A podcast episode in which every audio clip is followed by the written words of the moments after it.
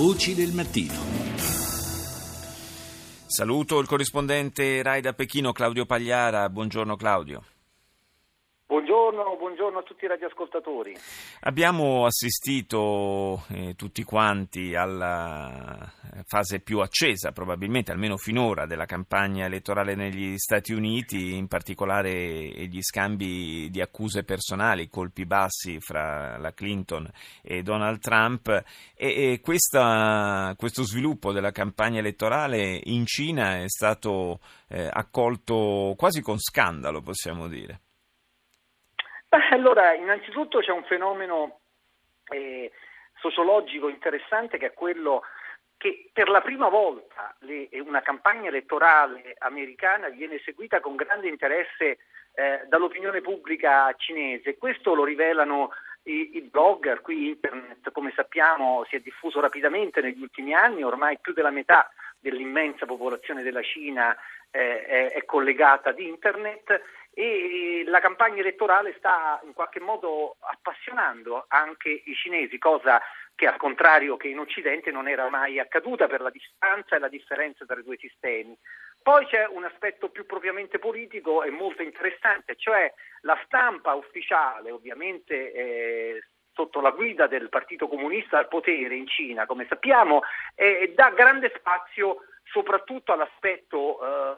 scandalistico di questa campagna elettorale. Utilizza gli insulti che i due candidati si scambiano e gli scandali che li hanno visti protagonisti eh, per eh, gettare eh, un'ombra di discredito eh, sul sistema elettorale americano e su eh, quella che eh, è comunque una grande democrazia eh, e, come dire, in qualche modo, senza ovviamente fare un paragone diretto, Eh, per eh, sottolineare che non è eh, il sistema migliore, non è un sistema migliore di quello cinese, dove, come sappiamo, la leadership non viene eletta ma viene eh, cooptata eh, dai vertici del Partito Comunista. Dunque, in sostanza, la campagna elettorale diventa anche strumento di propaganda, la campagna elettorale americana strumento di propaganda qui in Cina eh, e di confronto tra due sistemi molto diversi tra loro, che ovviamente Eh, sono difficilmente paragonabili, perché sono il frutto di storie, di culture, di tradizioni molto diverse tra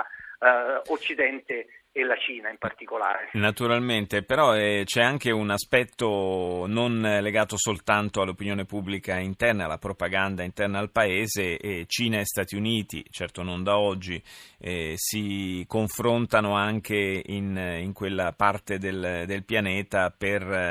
eh, per quanto riguarda le, le rispettive aree di influenza, e, e, e da questo punto di vista la Cina eh, negli ultimi tempi sembra che stia erodendo parte Del, del potere americano. Assolutamente, eh, in particolare eh, questo sta avvenendo nelle Filippine, dove eh, uh, il nuovo presidente Duterte eh, ha eh, già compiuto una serie di eh, passi, alcuni molto discutibili come insulti personali nei confronti del presidente americano, altri eh, più politici, de, parlando della necessità di un ritiro delle truppe americane che da decenni sono di stanza nelle Filippine. Ha già fatto passi chiari eh, per prendere le distanze dall'alleato americano, in funzione ovviamente di riavvicinamento con il gigante asiatico, la Cina. Eh, questo è confermato dal fatto che Duterte, il primo grande viaggio eh, fuori dai confini del paese, lo compirà proprio nei prossimi giorni qui a Pechino, e eh, capiremo a questo punto se eh, eh, l'impressione degli osservatori, cioè che la, le Filippine stiano cambiando, diciamo, a, a sistema di alleanze, Eh, è confermata oppure no, ma l'impressione a questo punto è molto forte che il nuovo leader delle Filippine, Duterte, con, eh, non, non, non, non sia solamente, non, non, non abbia usato solo un linguaggio eh, politicamente scorretto nei confronti del presidente americano, ma vuole far seguire a questo anche atti concreti eh, che naturalmente qui a Pechino eh, sono attesi a braccia aperte, perché ricordiamo che appena pochi mesi fa le Filippine vinsero un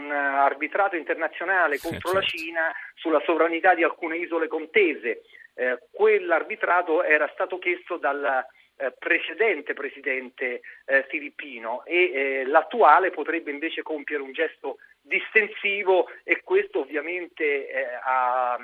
sarebbe un grande mutamento di alleanze qui nella regione e, e certamente una perdita di peso eh, importante eh, da parte degli Stati Uniti. Grazie a Claudio Pagliara, corrispondente Rai da Pechino, per essere stato nostro ospite.